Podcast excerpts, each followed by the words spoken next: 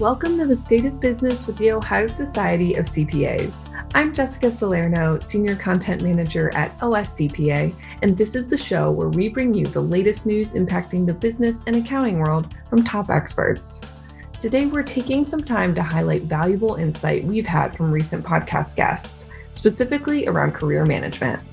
These episodes have continued to be popular over recent months, and in case you didn't get a chance to listen to them the first time they were published, we're bringing back some of that can't miss content from those episodes. We're kicking things off with our discussion with Kim Radison, founder of KKR Consult, on the value of knowing your worth when navigating your next promotion negotiation. In the episode Strategies for Negotiating Your Next Promotion, Kim covers where people make mistakes during these negotiations, how often to ask for a promotion, and much more.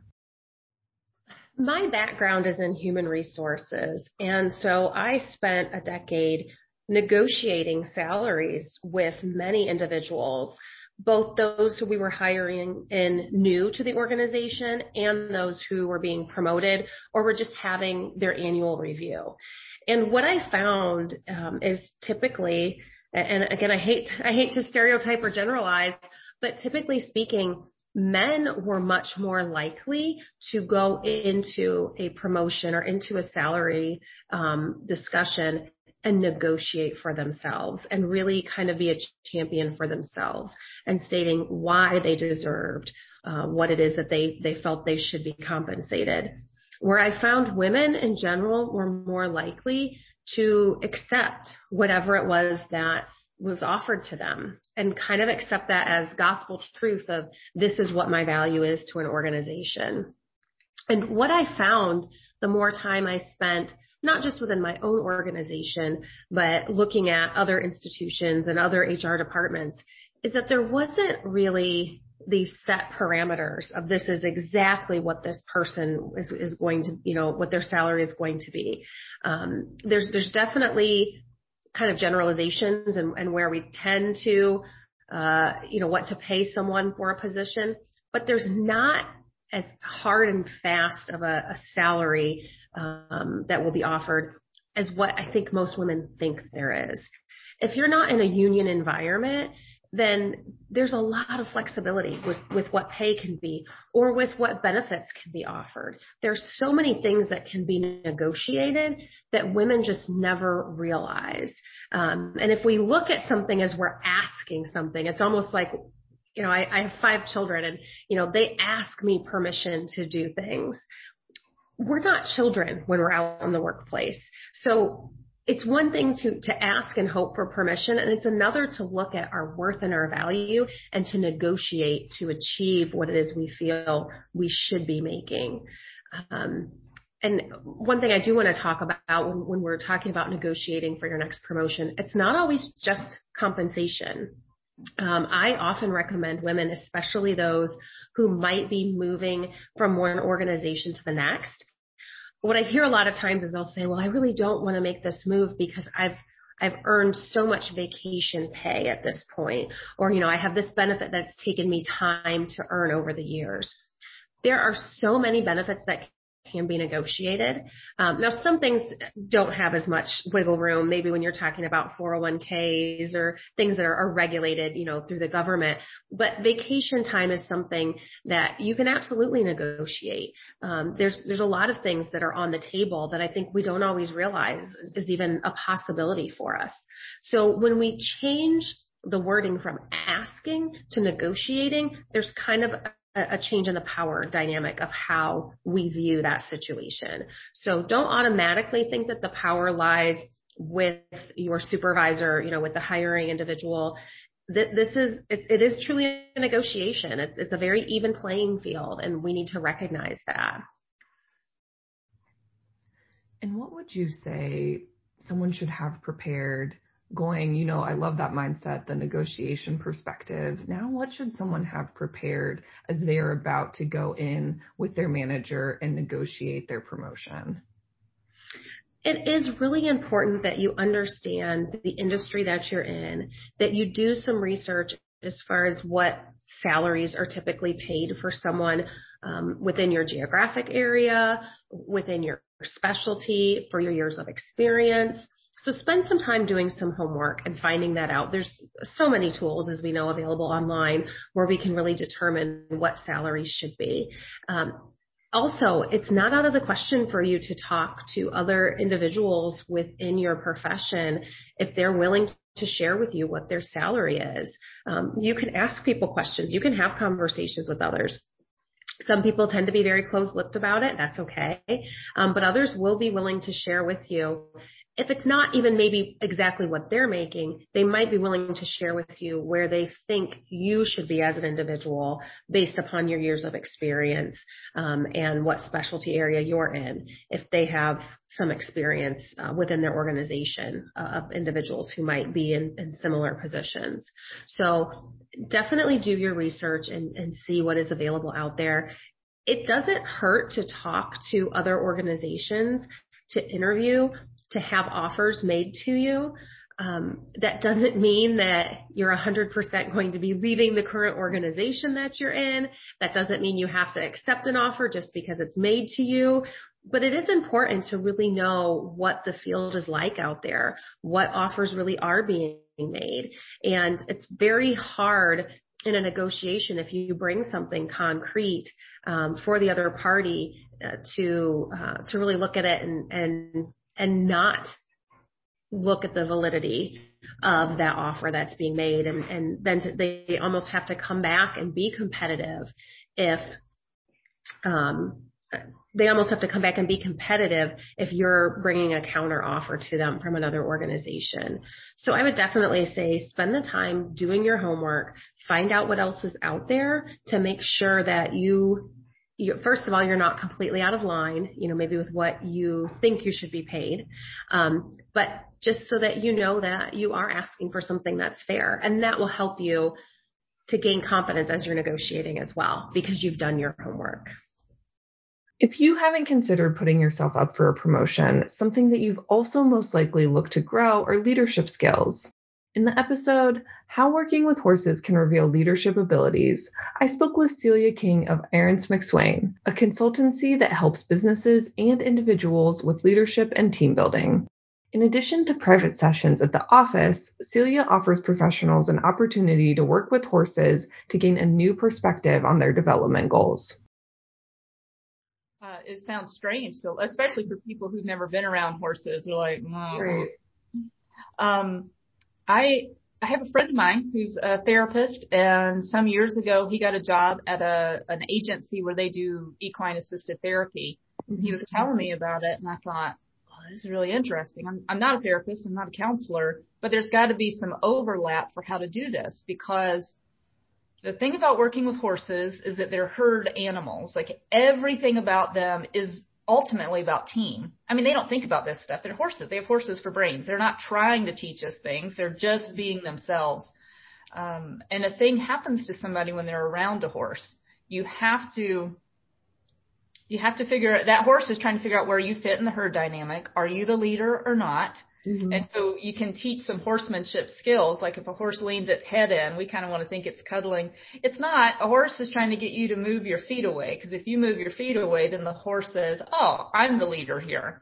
Mm. But if you don't move and you get the other the horse to move, like, "Oh, you're the leader," and it there's nothing at stake for them. It's not that they have an emotional um, weight in it, but it it matters what you do and your ability to to engage in that. So anyway, he was teaching me about all this stuff he was doing with his his clients, and I I found some places to get trained. Um, started my training process. I did not grow up with horses. I'm, I I would not say that I'm a horse person. Well, I am now, but um, I partner with Pegasus Farm, which here in Stark County is a really well-known therapeutic riding facility. Okay. But they have a second property where they work with veterans and, and that's where I do my work. So we have a herd of six horses and I have an equine professional on site at all times and then we co-facilitate these sessions. Okay. So their job is to work with the horse to teach the horsemanship skills. Um, my job is to help the client connect what happens in the arena to what happens in the boardroom when they get back. What is people's reaction to these um, when they're in it, especially, you know, with maybe their coworkers or others, how do they kind of react to, especially the element of horses? Um, it depends on how the leader has presented it. Mm-hmm. So that's another reason I would always, when I'm working with a group, like to have the leader out to have their own session and have a chance for them to work through the things. Because the, the first emotion people have when they get out there is, is fear. I mean, this is a large, this large animal. What do I do? How do I act? What are you going to see about me? It's an intimidating thing. Right. So getting the leader to sort through that for themselves helps them explain to people these are the activities we'll do. We'll groom a horse. You'll learn to lead a horse and then we'll do some exercises. Um, when you're working with groups, and you know this about any, any team building experiential education element, it's always a matter of finding that sweet spot. You know, the outdoor ed talks about the uh, green light, yellow light, red light piece. Mm-hmm can't learn anything in the green space. You can't learn anything in the red space if you're too freaked out. Mm-hmm. We're always trying to find that. I want to make you just uncomfortable enough to pay attention, mm-hmm. uh, but but I don't want to freak you out. In fact, this this was a CPA. He came out he came out and did a few equine sessions with us, and he's the kind of guy who like, oh, my client's got a problem, boom, I'm on it. I'll help. I'm help. I'm, I'm right there. I'm right there. I'm right there. Mm-hmm. He's working with a horse and um, he's leading the horse. And when you do you have any experience with horses, Jessica? Um, I rode one in Girl Scouts many years ago, but that's about it. okay. So if you're leading a horse and you have them on a lead rope, and that's where we start, so they've got a rope attached to a halter clipped under their chin. That's a typical way uh, to work with horses. And you're standing beside the horse's head, and you both step off to to to, to walk forward together you have to have very clear intent. You need to be looking where you're going and you have to have your energy set at a, at a pace that makes sense for walking and assumes that horse is coming along with you. Mm-hmm. Regularly, what people do in this situation, and this is just standard, this is, this is how we learn. You say, okay, let's walk. And then immediately the person turns to look at the horse like, you coming? But the way mm-hmm. that horses work, when you stop and turn, that's a, that's applying pressure for them to stop. And so a lot of times they'll just sit and stare at you and like, aren't you coming? Like, mm-hmm. what do you want me to do? So there can be that. So we worked with this guy and he was getting the horses to walk with him, which was great. Mm-hmm. But this one particular horse kept leaning his head in and coming into his space. Mm-hmm. And the mm-hmm. accountant just kept giggling. We're like, that's 1200 pounds. Um, are you going to keep letting him in to come into your space? And the horse isn't trying to attack. They're, they're flight animals. They're not they're not aggressive in the sense of, ooh, now's my chance. I'm moving in on you, moving in on you. They're mm-hmm. just trying to figure out who's, who's in charge. And so this particular horse likes to check in a lot with that. And, and the thing that you would need to do is just put your hand up and they'll, they'll even see the hand and be like, oh, okay. It's, mm-hmm. it's not, it's not even a major response you have to give, but it is a consistent response. Mm-hmm. But this horse keeps coming into his space and he keeps stepping out, stepping out and he wasn't even able to realize that that horse was moving him. And so that was where we started with him. We had to keep letting him know, no, the horse is moving you. Oh, oh, okay. Well, I just want to be a nice guy. I'm like, you can be a nice guy and, and have a, a clear set boundary. So, so that's one way that that works because a horse, um, a horse doesn't care what your degrees are, doesn't care what your income is, doesn't care your job title. It's just trying to figure out how to move along. And so there are other people in his life that have told him all of his life, yeah, you're, you're passive aggressive, you're a pushover. And then all of a sudden you get mad and fight back. I'm like, well, the horse is showing you that at every step of the way. Mm-hmm. And so that gives you some permission to talk about things or actually gives people a chance to understand it in, in a new way. Um, let's see. I'm trying to think of another story that would really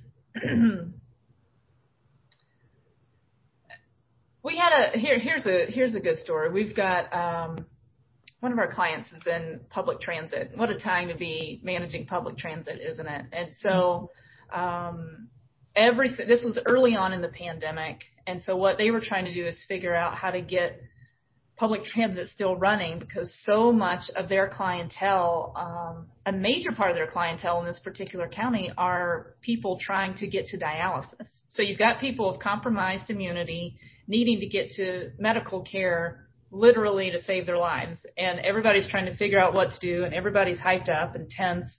And so we had a, um, we had a, a tarp on the ground and the horse you know, a horse for brains is like, is that a black hole that I'm going to fall into to my death? I don't know what this is. And so the horse didn't want to get anywhere near it at all. Mm-hmm. And this is a client we've been working with for a long time. So she would be more advanced. And so we had her walk the horse around the arena at the wide edges with the tarp in the middle. And he kept looking at it, looking at it, looking at it.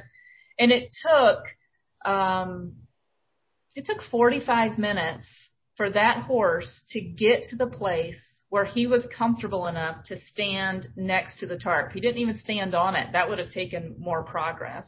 Mm-hmm. And so by virtue of this client slowly, slowly, slowly getting the horse to take a step closer and she would pull on the, um, pull on the lead rope just till there was tension, not, not hauling on it, pull on it was tension. And as soon as the horse would take a breath and offer any relaxation, she would drop her pressure and stop the pulling. Like, good, good, good. Cause every little incremental piece of, of taking the pressure off of the horse for the progress is what's needed. And so she had this realization of this is what leading public transit is right now. Like I'm, I'm trying to talk people into at this point wearing masks. It was early on, like, okay, are we all going to wear a mask? Well, that really is freaking people out because you can't see faces and that's, um, so she was realizing I need to go in small increments and every time I see something that's helpful, I need to back off, not add more pressure. Just, just relax it.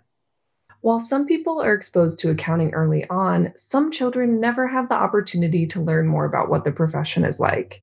Adrian Mayse, CPA, hopes his children's book about accounting will not only entertain, but inspire the kids who read it. Mayse, a tenured associate professor and department chair of accounting at Howard University, wrote when I grow up, I want to be an accountant, a picture book that allows children of diverse backgrounds to see themselves on the pages and learn about the accounting profession. Adrian's work highlights the importance of exposing diverse children to the profession and how rewarding it can be to follow your passion.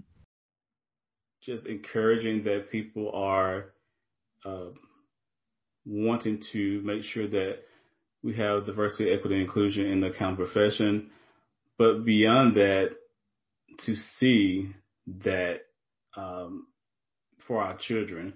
I just, I just, it just, um, it hit me a little different. I, I, didn't expect like that's the emotion that I felt uh, through the whole process. I didn't. I just thought that you know, oh, this is you know something great. Uh, it's a great contribution. I did think that you know the book would do well. I did think that you know people would be interested, but it, it just has been so much more than I could even have imagined. Um, and it, I just feel like it's starting conversations. It's re- restarting conversations. Um, it's allowing people to say, Hey, what can, like, what can I do? Like, and I'm saying like, you know, do it, do it your way, do it like how do you see, you know, you know, engaging students? Like that's the main thing. Like how, how do you how are we going to engage students? How are we going to expose them to the profession and what we what are we going to do to keep their interest and to retain them, you know, throughout the you know curriculum uh, from K-12 through you know college, uh, keeping them and engaging them through their profession as they you know hopefully are promoted through the ranks um, in the profession. So I just think it's just again it's, it's exciting. I would say it's, it's just more than I've, I've I could ever dream of. That is so exciting. And with, um, you know, with the response and uh, everything that you just mentioned, do you have plans to write any more books in the future? Yeah. So there, um, yeah, so there, there are other books uh, that I am working on, and there are other um, the other material and products that I'm working on. Again, I just think that it's so much that we can do, and I I said recently in um, in an article that you know I I think that we should see accounting in you know TV and you know books and movies and you know there should be, you know, tons of YouTube videos and just everything that, you know, every other industry has. Like, you know, why don't we have it? You know, even if that's, you know, I don't know, toys. Like, how can what kind of toys can we have? You know, that would, you know, get students or children interested in accounting. Like I think there's just so much that we can do. Um, just as far as again the exposure and the engagement. So yes, to answer your question, um, uh, there are there will be other books and there will be other products that I'm working on. And do you have any advice for maybe other um, accountant CPAs who are listening to this and they're thinking that they're interested in uh, reaching more diverse students and, and you know exposing them to accounting? Yeah, so I think you just, I mean, the best thing that we can do is to let someone know that it is a career path, to let them know uh, some of the exciting things that they have experienced. Um, you know, there's so many of us that, you know, are in the profession. Like, I just don't see how we don't have um, more people. And I think that maybe we we don't you know tell our stories um, enough, or maybe our stories are just not you know being you know broadcasted or um, put on a you know platform or a uh, you know a megaphone enough so it can be heard, but uh, just telling your story, letting people know your experiences. I had a great conversation with um, a young uh, accounting professional the other day, and just hearing his story, I was like, wow, like I like I like you should just you know uh, you should write a book, like you should you know tell your story, and again things like that. We're gonna reach somebody. Everybody can relate to someone, so you know it may be for me this children book. It may be for you writing, you know, your life story. Uh, but it's all important to connect with each other. Thank you to our interviewees for taking the time to share their insight on skills and perspectives to help improve your career and the profession. What would you like to hear in a podcast episode? You can let me know at jsalerno, J S A L E R N O, at ohiocpa.com. And if you are interested in hearing any more of the guests that we highlighted in this episode, go to the show notes and click on the episode link. And please rate and review us wherever you listen to podcasts. We love to hear your feedback. Thanks for listening.